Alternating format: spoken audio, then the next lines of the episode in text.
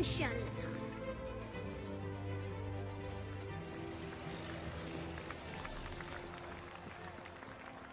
Welcome back, ladies and gentlemen, to 2022. We are officially back. The first live recorded podcast, Dante, you and I have done on the East Coast. Uh, we had a West Coast swing, which we are about to d- j- dive into. Uh, my tongue's a little tied from that West Coast to East Coast weather oh. change. Uh, boy, is it cold. Dude, it. We came home and it, I think we left and it was relatively decent 30s with some snow. I mean, we obviously got into that uh, that sort of mess. I mean, we can tell the listeners that if we want. Um, but we came back and it was in single digits. I think I got off the plane. My dad, they came pick me up, right? We got out of Philly and just that few hundred feet from the terminal to, you know, like the baggage claim to the car, I thought I was going to get frostbite on my hand. So let's tell a funny story. You don't know this, I don't think I told you. I had trouble finding my car on the way out of Philadelphia. Oh boy. So I took a picture like every smart person should do yeah. when you park your car. What yep. tower I was at, what level. My dumbass cut the level off of the picture and it was just a W31. Well, I go to the you level. no idea what level. I go to the level I thought I was on, and I just start clicking the key. I just start clicking the, key, and I hear it, right? I'm like, okay, burp, burp, burp, burp, like right around the corner. Not, not right around the corner. So I make a lap around the third level of long-term parking in the parking garage right next to the Marriott in Philadelphia. I make two laps, nothing. Can't find. I start hitting, and I'm like, holy shit, it's down. It's it's down. So I go down one full level down the carousel, like the inner circle, like dodging cars oh. as they're coming up because I didn't know which other better way to get down with a full rolly bag, another suitcase, and all of our podcast equipment. That parking lot is huge. Meanwhile, I'm in just this enjoy the walk sweatshirt and a vest in like t- not even 20 degree weather. I got to the car and just sat in my car once I finally found it for a good 15 minutes, like warming up, like I was sitting by a fire because I was frozen solid. That was my welcome back to the East Coast. What? Yep. So Dalton learned a oh, very just, valuable lesson. Just, I'm cringing right now of just I have frostbite going on. That's awful. Dalton learned a very valuable lesson. Either wear warmer clothes when you know you're coming back to Philly, or double check your picture, or don't fucking park at long term parking. Dude, I'm parking at your house next time. The hell with yeah. that. We're getting we're both getting rides in. oh, it was brutal. Holy shit. Yeah. It was absolutely brutal. And but, I'm uh, sitting here complaining about my hands being cold, and all we had to do was walk across the street. I I kid you not, that was probably the top five coldest I'd been in my lifetime. Um, Philly was brutal. It's been brutal since we got back. Um, right. But yeah, that was my little fun story that I knew I wanted to say for the podcast because you didn't know about it. That's wild. Yeah, you didn't tell me that. I mean, I, dude, I got so screwed up from that trip because it was funny because we got out there and I don't think I adjusted to the West Coast time at all. Mm-hmm. I think you and I can both agree that we stayed on East Coast time. And for the listeners, I think so. The long story short is our plane got canceled originally. We were supposed to get from fly from Philly to San Diego and get there midday, do a bunch of stuff, get some content. Well, obviously, snow was coming in. They canceled our flight. We ended up booking separate flights connecting. We didn't pretty much arrive in the San Diego until six o'clock their time, but also note we were up at 3 a.m. East Coast time. But we still had more traveling to do as soon as we got to San Diego. And thank the Trent Feltz who picked us up. We also drove another two and a half hours out to the Palm Springs Palm Springs area, which we got there probably what around 9 30, 10 o'clock at night. I would say so. And I think that's the coolest part about like all of this, guys. Dante had never been out there. I know we talked about it in the past year, but for any of us new listeners that are are, are joining us in 2022, uh, first off, welcome. Second off, Dante had never been to the Palm Springs area, and it had been what 21 years, 22 years. What the last? Yeah, it's been like 21 years.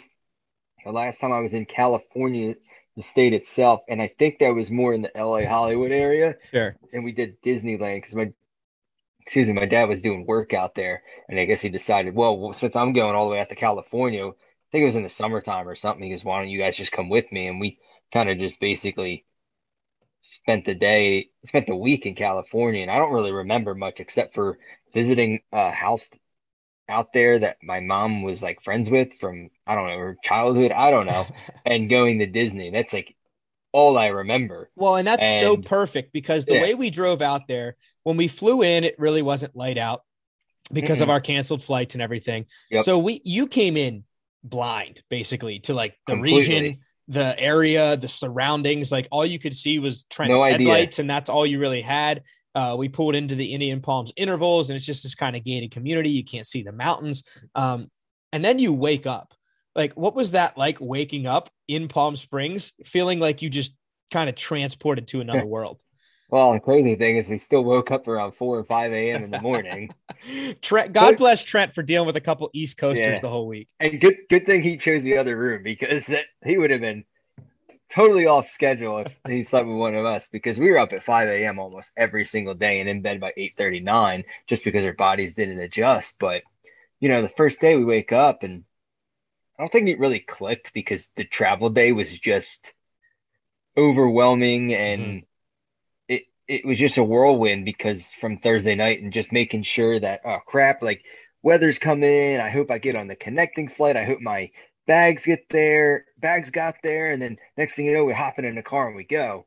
And I don't think I really realized. I said wow okay. And I think I went outside maybe to see the weather. And of course it's dark out again because we're up at 5 a.m and then you know chill and relax and whatnot. And next thing i know i decided i think we decided to get ready and go. Mhm. and we walk out and it was a jaw-dropping moment. Just the beauty of that area. I mean it's literally heaven on earth. And obviously it being kind of more a golf area it, it's golf heaven on earth in the united states. And it, it's unbelievable. I mean you walk out it, it smelled and felt like a crisp uh, mid-April day on the East Coast.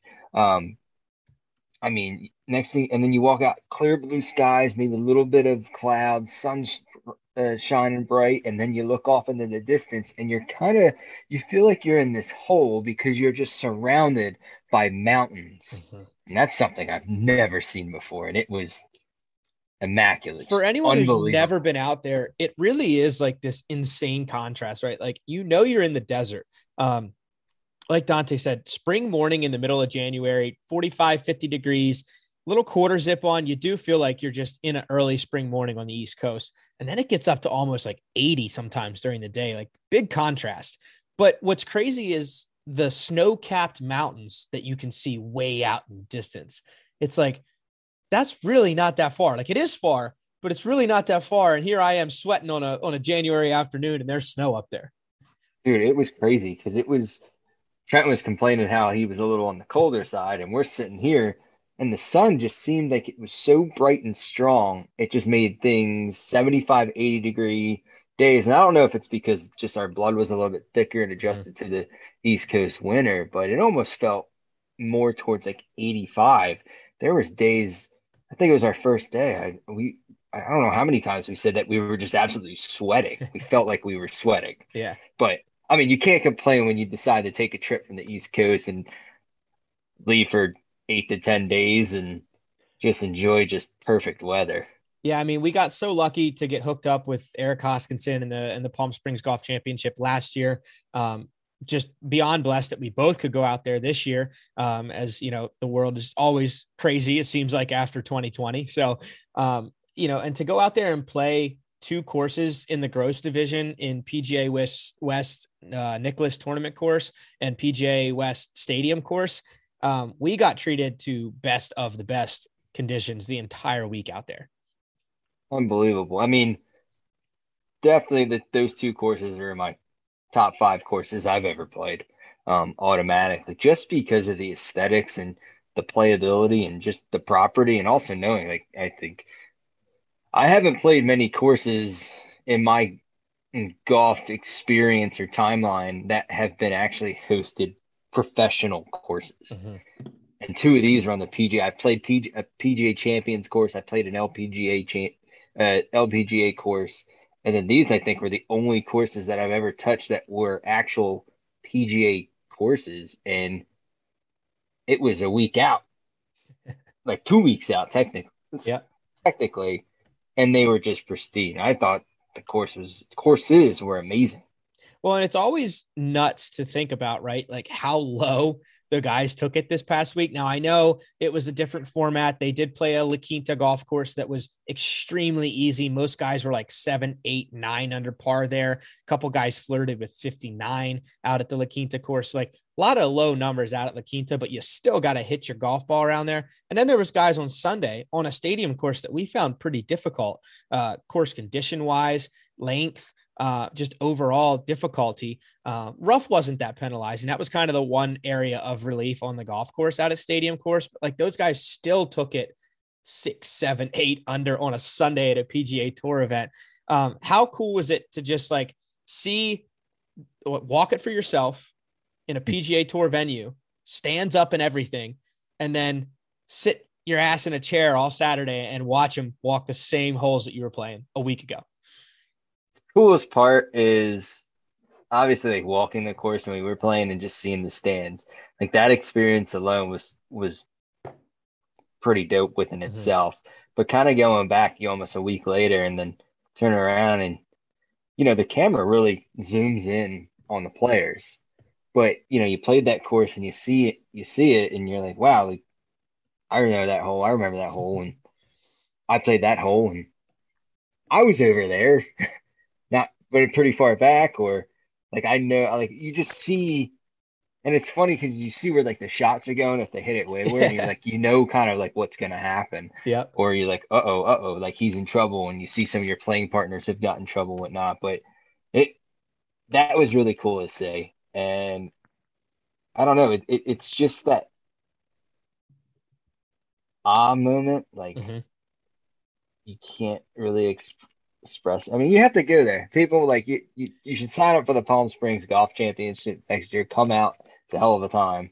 Um, experience that just because being able to watch that and seeing kind of how they play. I mean, these guys are the best of the best yeah. compared to what what you're doing. kind of seeing the coolest thing was seeing what clubs they took off the tee. Obviously, I'm not the longest hitter, so I'm just pulling driver everywhere I can. Right. But some of the holes and like the strategy that they were playing, like iron off the hole, and some of the lines that they were taking, it's cool. Uh, it's like one of the coolest. Ex- uh, that was probably by far the coolest PGA experience sitting on my couch. I'll tell you what, what was really cool. I thought was the like where they missed and how much they actually did take driver. Like there was a lot of guys that just pounded driver all over that course, especially yeah. as the windy conditions came in. But like on the first hole, for example, when I sat down on Saturday, Patrick Cantlay and Scotty Scheffler were teeing off. They both hit just pull hooks to the left and I hit a pull hook there in my in our only round in the stadium course. And I was like, shit, I I know what they're dealing with over there. Scotty hit it a little shorter than than Patrick, and he was dealing with the same tree I dealt with in our tournament round. And it was like really cool to be like, dang, he just hit the green from there. And meanwhile, I'm like, my only option in my head was chipping out.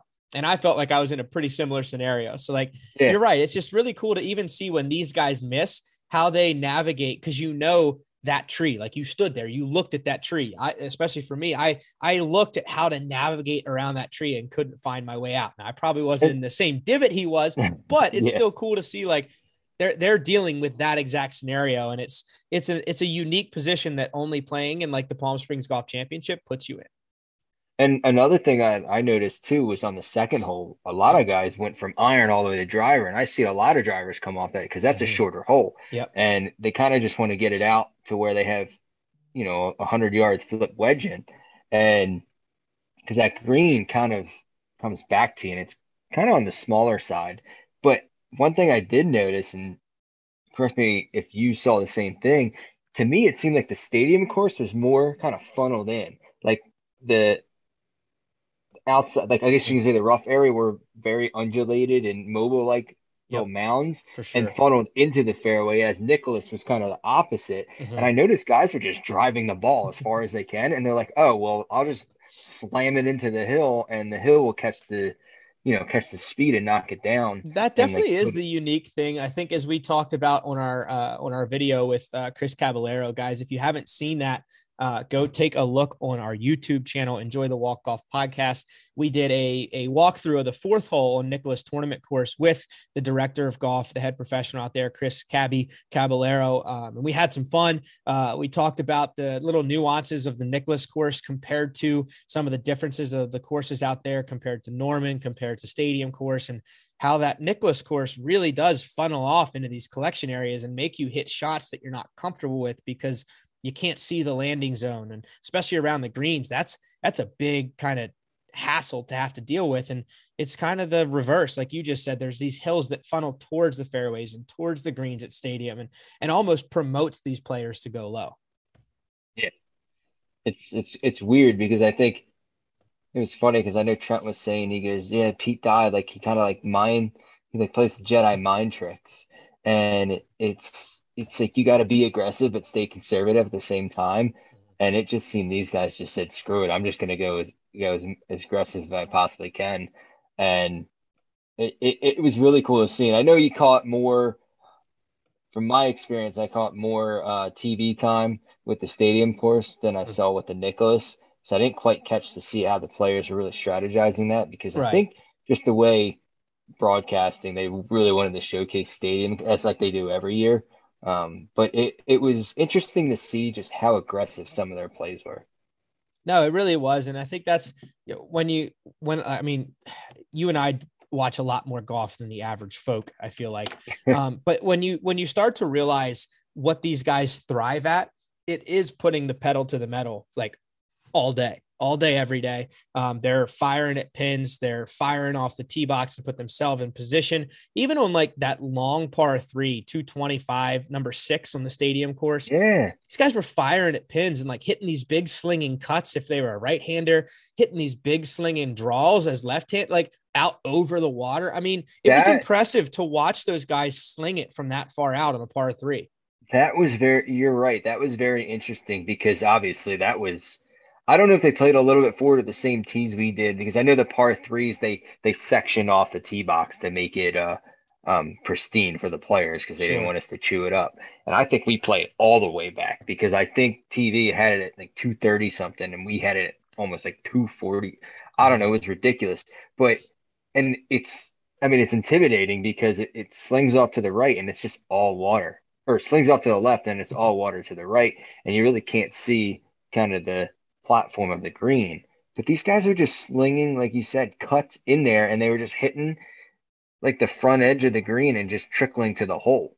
And you think like, oh, you know what? I'll just play it out far as left possible, either chip it on and just get my three and keep moving. They're like, no, I'm making bird. Yeah, or at least attempting. And that's what made it so fun to watch. I mean, let's talk a little bit before we get into where else we stopped on the trip about the coverage out at at the Amex and, and how fun it was. Like, right? Like you and I both downloaded the PGA Tour Live app, which is now run and produced by ESPN Plus. So which I found out this that this past weekend. Which was new news to Dante. So for those new who news, don't know, great news. Um, the PGA Tour Live app, and I think we've had this discussion time and time again over the last couple years, even when I worked in the architecture firm back in like 2017, 2018 it went from NBC to NBC Gold to Peacock to, you know, it bounced around a little bit. And it, you kind of realized as it was bouncing around, there was some growing pains in that PGA Tour Live app. Like it wasn't the best at times. You saw an hour straight of putts at times. Like it just wasn't good coverage. Your feature group was like just not even barely on the on the screen. It just wasn't great coverage. And and I think hopefully we're one for one, right? Like we've done good mm. through one tournament, so let's not hype it up too big. But ESPN Plus killed it at an event where there was three different golf courses to put coverage on TV. Now I know people are saying it's easier because you got guys playing all at once and there's more coverage to show during that time slot. But even on the Saturday Sunday round, when like it was just one course or two courses, the coverage never stopped, especially on the feature group that you watched. Yeah. And going back to kind of what you're saying, people kind of, I guess you can say, saying, nah, like if it's just one course, you're not going to get as much coverage. But mm-hmm. they had enough team there to coverage a lot of golf at three different courses. So clearly they Sure. had the staff to handle that broadcasting aspect. So it might be even better when it comes to like say this weekend coming up the Farmers Insurance, but just at Torrey Pines, right? We'll see there. Um, probably going to kill it as well. But one thing that like I noticed was I purchased it immediately when because I was just waiting because obviously it's West Coast time, so you have to wait till like the middle of the day. And it was literally the golf was coming on at the same time all the NFL games were on. Yeah, yeah. And I know my girlfriend was like, "Well, I kind of want to watch football," and I was like, "Oh," and I I was like, "Yeah, I'm just waiting for the coverage." And you're like, "Oh, buddy, I'm already watching it." And I said, "Huh?" I said, "Where are you watching?" You're like, "PGA Tour Live." I said, "Where the hell did you get that?" You go, "ESPN Plus." I said, "All right," purchased it immediately. Logged on my laptop, had my laptop on the uh, you know, on the coffee table, my feet kicked up, and I had both views of football and and golf on. I love it. But when you go on like ESPN Plus, you can, what's great is obviously it's it's ESPN Plus. Like you can watch whatever sport that's on. Yep. So, you know, you had like the little streaming spot and it shows you all the games that are live. And there was four for the golf, four or five, because there was um two featured groups. Yep. Then there was just whatever they were broadcasting, I guess, whatever their broadcast was. And then they had the signature hole, the two signature holes, San Andreas hole 16 and Alcatraz 17. So Yeah. I just did the main one just to see multiple players. that kind of ended early. And then it switched over. And I just basically followed the feature group. And it was Tony Finau and um, uh, Jason Day and then somebody else. I watched them play 1 through 18 and saw every single one of their shots. See, that And what- blows my mind in itself that you saw every single Every- shot. Every single shot. And what's great too is however they did it in the broadcasting booth, they didn't delay anything. Mhm. I mean, at times when they were waiting for the green, they would kind of keep the camera on them and if they can get the mics up close to see if they were discussing anything with their caddy. But majority of the time, it was Jason Day hit a shot, then Tony Finau hit a shot.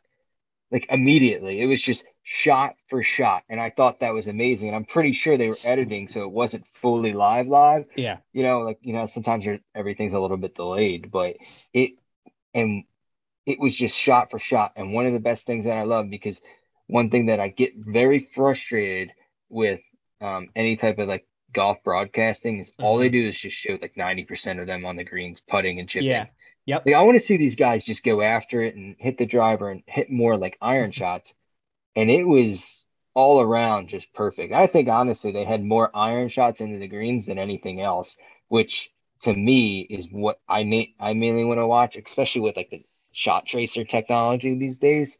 Yep. Hands down, best at home viewing experience with PGA Tour professional golf, golf in general. I tell you, it was really crazy because I watched a lot of that Scotty Scheffler, uh, Patrick Cantlay grouping as well because I love watching Cantlay play. Um, some people consider him paint drying. I consider him a pretty damn good player, so I like watching him. Um, and they did the same thing with that grouping. It was every shot they didn't miss a beat, and I don't know if some of them were taped and they just timed it perfectly or what, but it seemed like every time they came back, they were getting into their routines. You heard a little discussion between the caddy, and they went and hit their shot and then they finished out and you saw their drive and their iron shot and then they finished out again. And like the commentating was what i wanted to say commendable too because the guys that were behind the quote unquote booth or the mics or whatever for this pga tour live commentating they weren't like over the top. They weren't obtrusive. They weren't like saying dumb shit just to like have a hot mic moment. They were like commenting on the facts at hand and letting that be. They were actually more quiet than like not which Yeah, i it loved. was.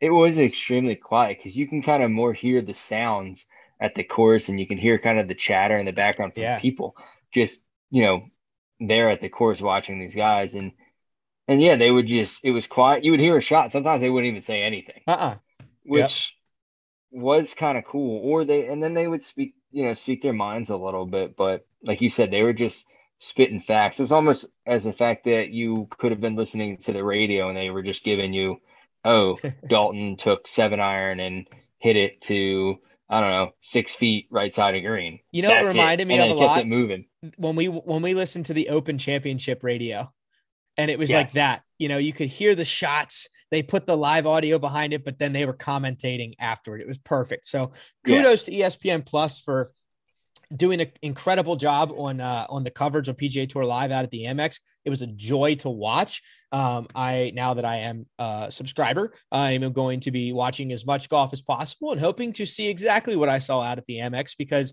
I think it was perfect case in point of how good golf coverage can be had without going over the top.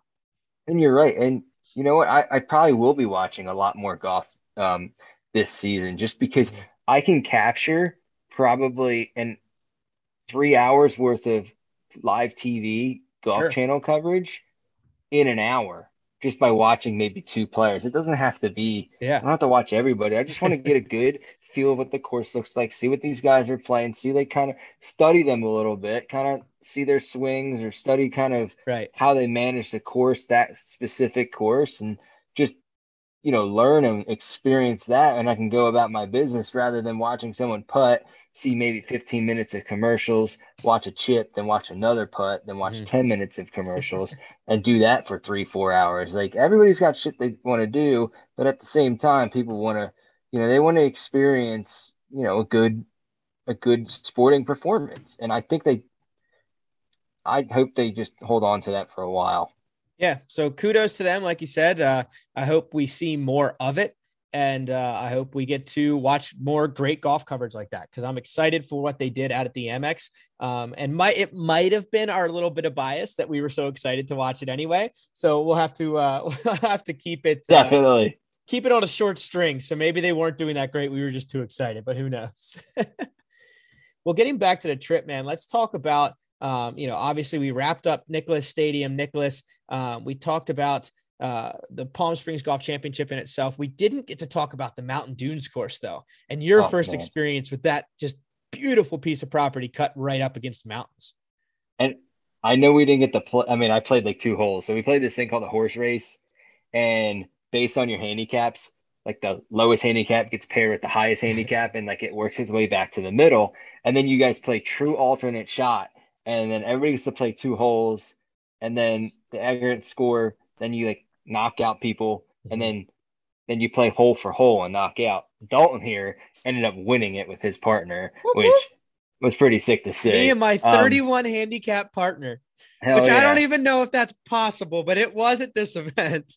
yeah, so I only got to play two holes out of that course, but it was awesome to actually be on the property. And Dalton went there the year before, and some of the pictures that he posted, majority was the mountain Mountain Dunes course. Mm-hmm.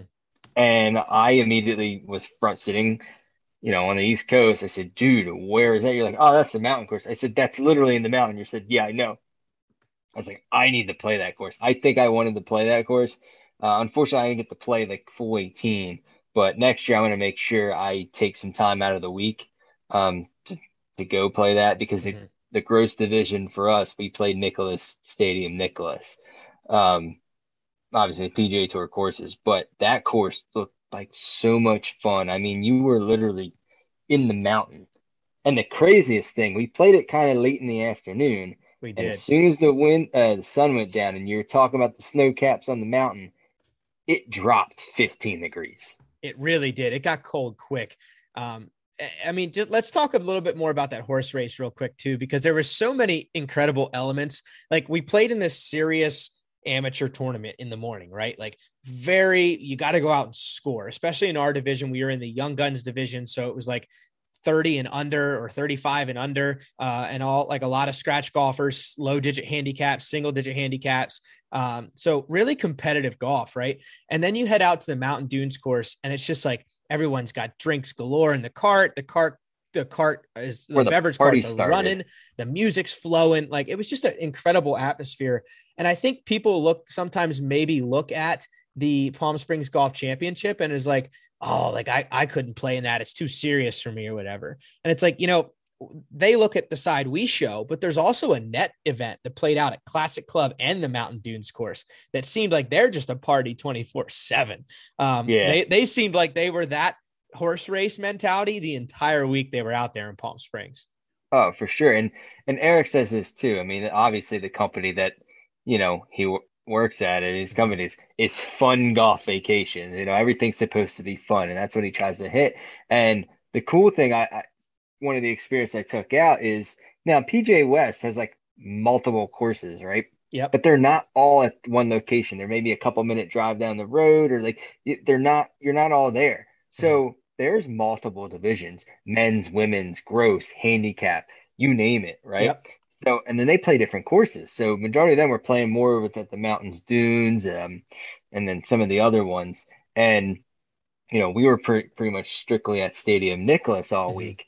And the cool thing is, I think that Sunday uh, they had kind of a cocktail kickoff party started. Like everybody that wanted to, you can go to kind of check in, and that's where you kind of saw some people. Mm-hmm. And then the tournament started, and then like Monday you went, you went where you had to be yep. for your tournament played, and then you know we're out there grinding, and next thing you know, you know we didn't have the best around, so we're now back on the range grinding some more. Absolute um, grind mode. The first couple. So like you, you don't know where any of the bottom line is you don't know where any of these people are. Yep. And then the second day you play around and then you go have fun. And that's where everybody kind of just comes together and you're like, oh, like cool. Like this is awesome. Like it's not just the 20 guys that we have in our division or whatnot, right. the only ones that we really see. And then half the times you didn't even see half those guys. You probably just played with like three others and that was it. That's so true. Right. So you, there's actually this huge tournament going on, this huge camaraderie. And then that's the coolest part is like, next thing you know, you go to like the first and second hole and you 50 carts just roll in. and then they're just saying hi, and everybody just relaxes. The, the tension in your shoulders just like relieve itself and you're like man that like oh wow i'm out i'm about to have some true fun you know i'm, I'm not grinding anymore. And you're right drinks are in hand. I think you went to the bar and you came out. I think you had you had like three in each hand and you're just trying to hold tight on them but that that was a lot of fun, and just watching golf balls fly all over the place was hilarious. Because I, I, think, think Eric... the best part for me was that like relaxing and like drinking atmosphere, right? Like because during the tournament, the first couple days, I didn't really drink much because it was it was grind mode. We were podcast mode, like we were trying to mm-hmm. prep. Um, so when when we finally like got to that point and I saw everyone was like drinking and buzzing and having a good time, I was like, I'm gonna have myself a couple seltzers. Now, typical California fashion, they didn't have high noons. They had these like organic vodka seltzers, but you know, n- nonetheless, they were pretty tasty. Um, and I was able to have, you know, two or three during the night and then end up having a two, a couple, two or three more. Uh, once we got like whole five, whole six, we just kept playing. And I'm like, holy crap, we're still in this thing. Yeah. Um, so we just, we just kept buzzing the whole night long and, you know, crazy lucky enough to end up winning it with my partner. So shout out to her. I forget her name, but God bless her. She was a saint. She made like a 20 footer for us to stay in it on the second hole. And you then from there, it was just all vibes. you truly hand and egged it because, you know, you're playing with a stranger that you just meet probably for the first time. Yeah. Um, and then next thing you know, you're told like, all right, you're gonna play true alternate shot. Pick the first player who's gonna hit, and then it's alternate shot from there. So you don't know this player's game. You don't know what's going to happen. And uh-huh. it, it, seemed like you guys truly hand and egged it. It's like you hit this, you hit your shot and she hit hers. And I, at the end of the, you know, nine holes or however long it took, you guys came out victorious. I think you guys had a, it was a tie though, right? You did a chip off. We had a chip off, and God bless this old man. He, I think he carried his team through like the entire eight and a three quarter holes. Um, and we get to this chip off, and like I was like, "Do you want to go first? Do you want me to go first? So we like flip a tee, and it comes to me. So I'm like, "Oh shit, this old man's probably gonna finesse me and just have like godly short game, right?" So I hit one, hit a little firm. It went like four feet past, and I don't know if he just had maybe one too many to drink while he was out there, but the poor guy flubs it, never makes it to the green. So we ended up winning. It was a tough shot, though. It was an extremely tough shot because it was it was what downhill mm-hmm. into like and it kind of sloped away. Yeah. So it was it was a tricky, touchy feely shot. So but you know, again, hats off. Um that was pretty dope for the win. So I mean why not? It was. It and, was pretty uh, dope. I got to that, take 500 bucks and take it out the yeah. Rams Hill. Dude, I'll tell you what. Next year, I'm making sure I, I, block off some time to play 18 at Mountain. I tell you what, one of those spots, like we're, we're going to talk about Rams Hill in a little bit here, but when we talk about Mountain Dunes course, it really is a special spot, unlike any of the other courses out there at PGA West. Um, it's a little bit more quaint. it's got a little less like pomp and circumstance feel to it and more of just like a hey, I could probably like have the vibe of playing with some buddies. It's still got the PGA West vibe. Like you're still out in paradise. You're out in the mountains. It's nuts. Uh, the neighborhood just to drive through to go to that property was insane. It was. I mean, I, I think it probably like timeshares galore or like condos galore. Um, just what you would dream of retiring to. Definitely golf. I told my parents, I said, I'm I'm moving out there one way or the other. Yeah, I mean, it's just it's one of those spots, guys, where if you wrap up your if you end up going to Palm Springs um, and and playing in the Palm Springs Golf Championship, find a way to go out at, at Mountain Dunes course and play in something more than just the horse race because the horse race is incredible, but you got to play all 18. Definitely.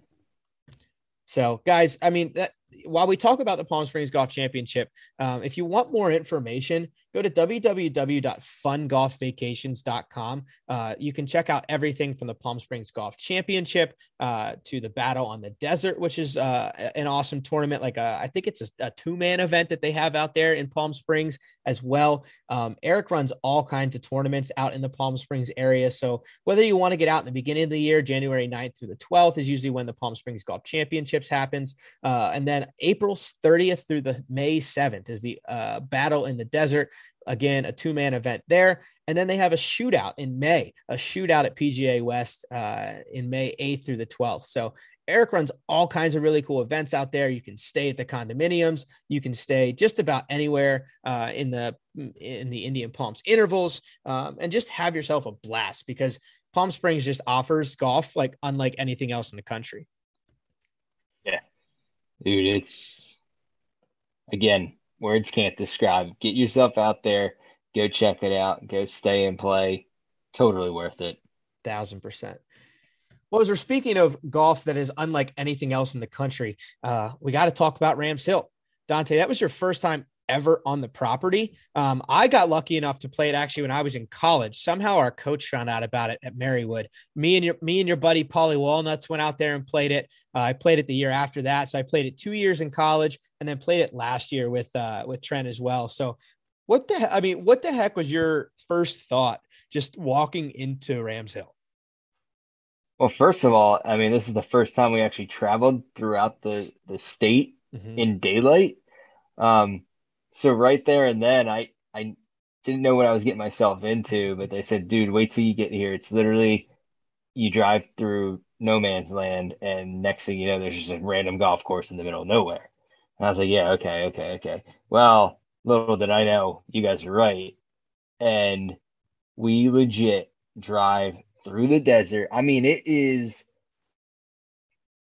like some Breaking Bad shit, dude. Like if you ever watch Breaking Bad, yes. and he's driving that RV in the middle of nowhere, that's what we did. I mean, just rocks galore. If you broke down, you're screwed.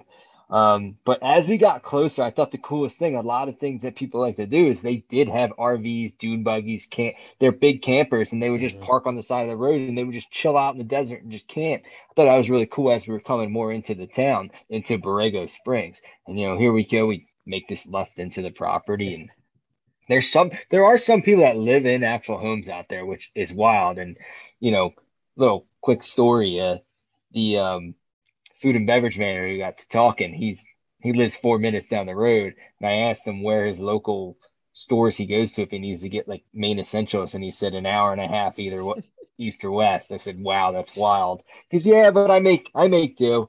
Um but dude we put, roll up in this property and by far, again, I mean, one of the sickest courses we've ever played. I, I just thought, one, the fact that it's just in the middle of nowhere, mm-hmm. um, you're kind of like playing on like this gorgeous property, and it's just, it makes it extra green because there's nothing green around it. And I thought that was pretty wild. There's little cacti everywhere and, and like little bushes. And you know, I wasn't playing the best all week. And I was like, I'm just gonna just go off, and they're like, well, don't do that because you might get lost, so you might get bit by a rattlesnake or or a scorpion. And Trent had like, you on the rattlesnake and scorpion train. I really wanted long. to just like see one, and and Trent's like, dude, like don't let karma bite you in the ass because you're gonna like keep cool. I was like, I, I totally want to just like see one like walking around. Unfortunately, I didn't. Um, maybe that was a good thing. Uh, but dude, the clubhouse rolling into the clubhouse is just immaculate. The putting green was great, and then you just like look off into the first hole, and you just kind of look off into this beautiful hole, yeah. and there's nothing. there's just nothing around you. It, it really is crazy, and like to to also be able to see uh, the couple like almost artifacts of golf courses in past before this new golf course took shape out at Rams Hill um, is just even more fascinating. Like to know that there was a golf course there previously. The redesign is just incredible. The layout now from Tom Fazio is just wild. Uh, some of the golf holes are just like out of this world. Um, when you looked at like the condition of the place compared to a PGA West or to a the Stadium Nicklaus course, like it compares. I mean, it almost sometimes outshines some of the conditions. Yeah. I mean, you're going playing like these PGA pristine courses that they're getting prepped mm-hmm. for the PGA Tour a week later, and then you got here in the middle of nowhere where water is also scarce. I mean, these houses have these big, like tubes, like these big old things next to them that restore water. So they they recycle water out there, just like that alone, and then for able to upkeep the course to basically be as pristine as these as the Nicklaus and and Stadium course is hands down unbelievable. I don't know how they do it. I'm no agronomist, but it, it it's wild to see that fact. I mean, the the greens were just great. I mean, everything was just perfect. It was it was a hell of a time. Yeah, and it's actually wild. If you guys go back to our season three, like episode two or three, uh, we actually get into it with Harry Turner. Uh, he talks about that recycling of water and how they do it. And there's some private wells that they use to get the water initially, but then they use solar to run the pumps to re recycle the water. And it's just this crazy cool like life cycle that they use on the property, uh, which is really wild. Um, we'll get into it with Trent as well on next week's episode, but there's a really cool uh, halfway house little treat. Uh, I don't yes. want to spoil it for listeners for next week, but uh, there's a really cool opportunity to have yourself some uh, some Rams Hill cuisine I at thought, the turn. I thought that was kind of the coolest thing because you kind of cross the street by the clubhouse, go to nine, play nine, and then you come down, and then in order to play ten, there's like this little rocky driveway, and you just I didn't know where I was going because there's the three of us. You and Trent were in the cart. Yeah, that's right. We walk, we rode um, we were we were enjoying ourselves at this time. We went we went on business, then we were like, let's just enjoy ourselves. So we're just having a relaxing around. You guys took off, and I'm like, am I at the right hole? I sat there for a good couple minutes, and I had no idea where I was at. I said, hold on, let me drive. And you drive down this like little like hill, and next thing you know, that's the halfway house. I thought that was like a really cool design on how they did it. And then you just just drove back up, played 10 and continued on. And then when you came back, I don't know what hole that was, but there's the halfway house again. So you kind of hit it twice, mm-hmm. but it's in like the perfect spot. I thought that was a real cool design. It was. Uh, I, I really want to talk about the special treat, but I'm going to keep that a little silent for the for the next episode. But we'll keep it there. Yeah, just you know, yeah. keep you just keep two, you coming back for a little more. yeah, but now that that course was a lot of fun. Um, it, it's great because it's challenging for your, you know, your low handicap player, but it's very playable and scoreable at all all levels. Yeah, it really it was, was. Like there's not a lot on the course unless you're way, way out of like the path um, that puts you in an insane danger of losing a golf ball. Um, one of the things we talked about with Trent in in next week's episode, but I think it just it we have to bring it up now. Um, it's just the ability for like every hole to kind of be in its own element. Like you, you feel like you're so separated from hole to hole that you're almost secluded on every golf shot. Yeah, you didn't. I mean, it was. I I can say it was probably pretty busy when we were there, um, playing on a mm-hmm. Thursday Thursday afternoon, Thursday morning, Friday, Thursday, Thursday, Thursday. I, I lost track of days, but yeah, you're right. It seemed like every hole that we were on, it was just the three of us. Yep.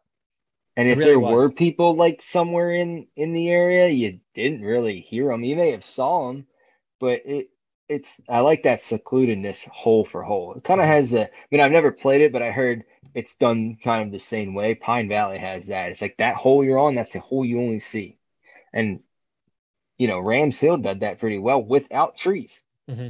Absolutely. Uh, it's one of those like crazy phenomenons that is just a, I think it's a nod to uh, the Fazio design and the way he was able to just kind of work that golf course around um, around the property in a way to just like create that feeling of of uh, just being on your own, which I think is a really cool atmosphere when you're in a foursome or a threesome. Like to just be with those four people and like enjoy your day with those four, no matter like who, no matter who else on the golf course, is a really cool feeling.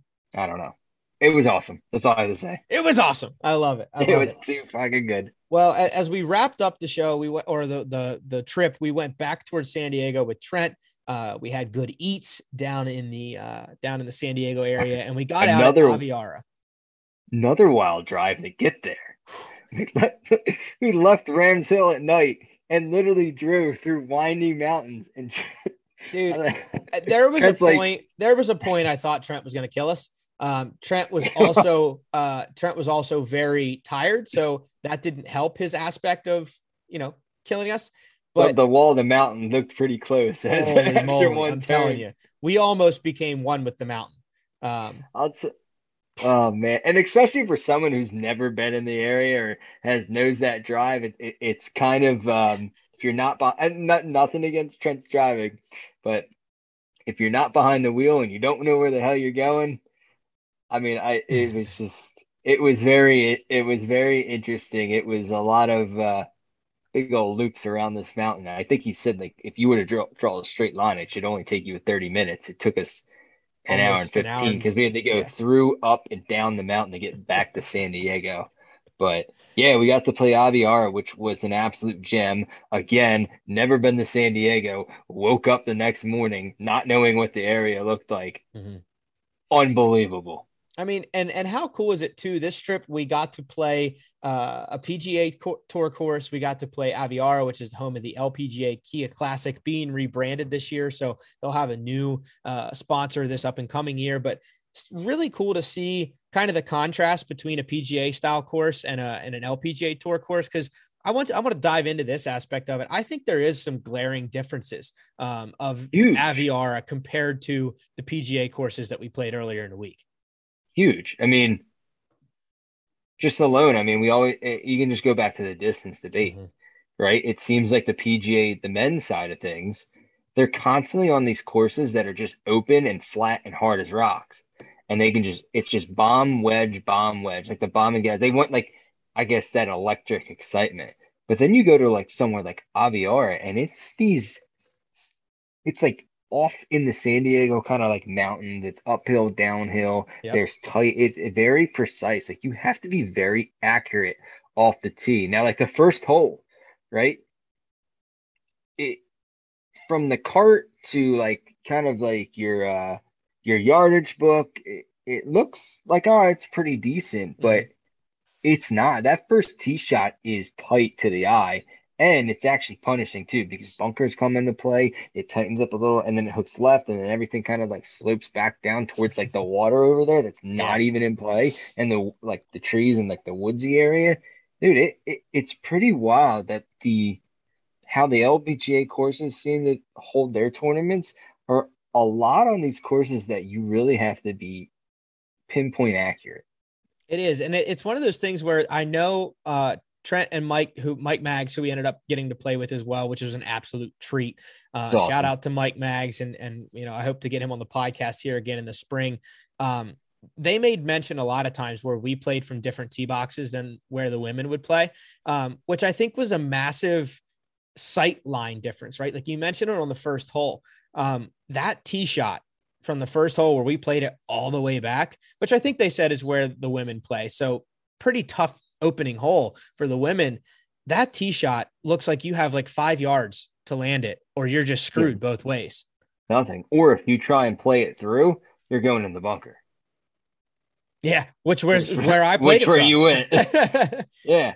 And then even the second shot in, you didn't really see how big the green was. You didn't really have much much to play with. You just said, "Where's the flag?" See the top of the flag and just kind of hit and hope. So, uh, but that course was just, dude, the views on every single hole, every single hole was insane. And you see like these nice ass, big ass San Diego mountain uh, mansions on the mountain, and the the hole just kind of like goes up, just flowers and I don't know, just trees and just you want to talk about taking a camera. I, that's a place you want to go and I'm start telling you, just the crazy photo cool, snapping everything. the crazy cool contrast was like there's some elevation change on the Nicklaus and Stadium course. Don't get me wrong, but nothing compared to the mountains that No. Aviara has cut into. There's some par fives that played like 540, but really played like 640, almost 700 yards because they were so Yeah. uphill. We were hitting driver three wood iron into into that uphill par five. I mean, that one some was of the elevation changes back down. They're like a two club difference. It was it was impressive to see the elevation change out there. That was especially kind of like that par five you were talking about. It was extremely uphill. uh, Well, one, it was gradually uphill, dogleg right, and then it was severely uphill. Then you had to go up even further to get to the next hole, which was a par three. And then if you decided to stand on that tee box and look back, you can see how deep that was and how far you climbed up that kind of like that hill slash mountain sure. and then carried your way back to the next par four. and you guys pretty much like it was so downhill that you guys almost like drove the green, which Yeah, is wild. which I think is probably one of the coolest things, like to be able to go out there and watch that tournament from a uh, from a spectator standpoint when the ladies play there. Um, that has to be just one of the most fun places to go to go watch an event because there's so much that can happen. I mean, there's a lot of a lot of holes out there where if you hit a good tee shot, you can go score. I mean, you can easily have flip wedge in your hand, but if you miss, you're screwed. Yeah, no, absolutely. And I and I thought the greens ran some of the best we played all week too. I mean, no no disrespect to any of the courses we played all week. Just Aviara was in that incredible shape. I shape. I even remember hearing Mike Mag say a couple times, like, man, I've been out here a bunch before because he's a San Diego native. And like this is some of the best course conditions I've ever seen it in. Like Aviara is just prime time right now uh, and open to the public. So if you guys are out in the San Diego area, go check out Aviara. Yeah, that was that's definitely a course I would like to make um a return visit if we get when we get back out there again. Oh, you and me both, man. Uh, I'm just excited to kind of have for our listeners some of the interviews that we set up uh, during our time out there. Uh, you guys can look forward to uh, Jason Hahn from the Southern California Golf Academy on our show coming up here in the next few weeks. Uh, you guys can look forward to an Aviara episode. You guys can look forward to a Rams Hill episode. Uh, we'll be having next week a Trent Feltz special. We'll be having a a superintendent from the PGA Tour join us to talk agronomy and everything that goes into the PGA Tour and the setups of the courses and how he travels to some of the world's craziest, coolest destinations to set up tournaments for these guys. Uh, so just really excited to bring this kind of West Coast flavor to our to our listeners and to you guys.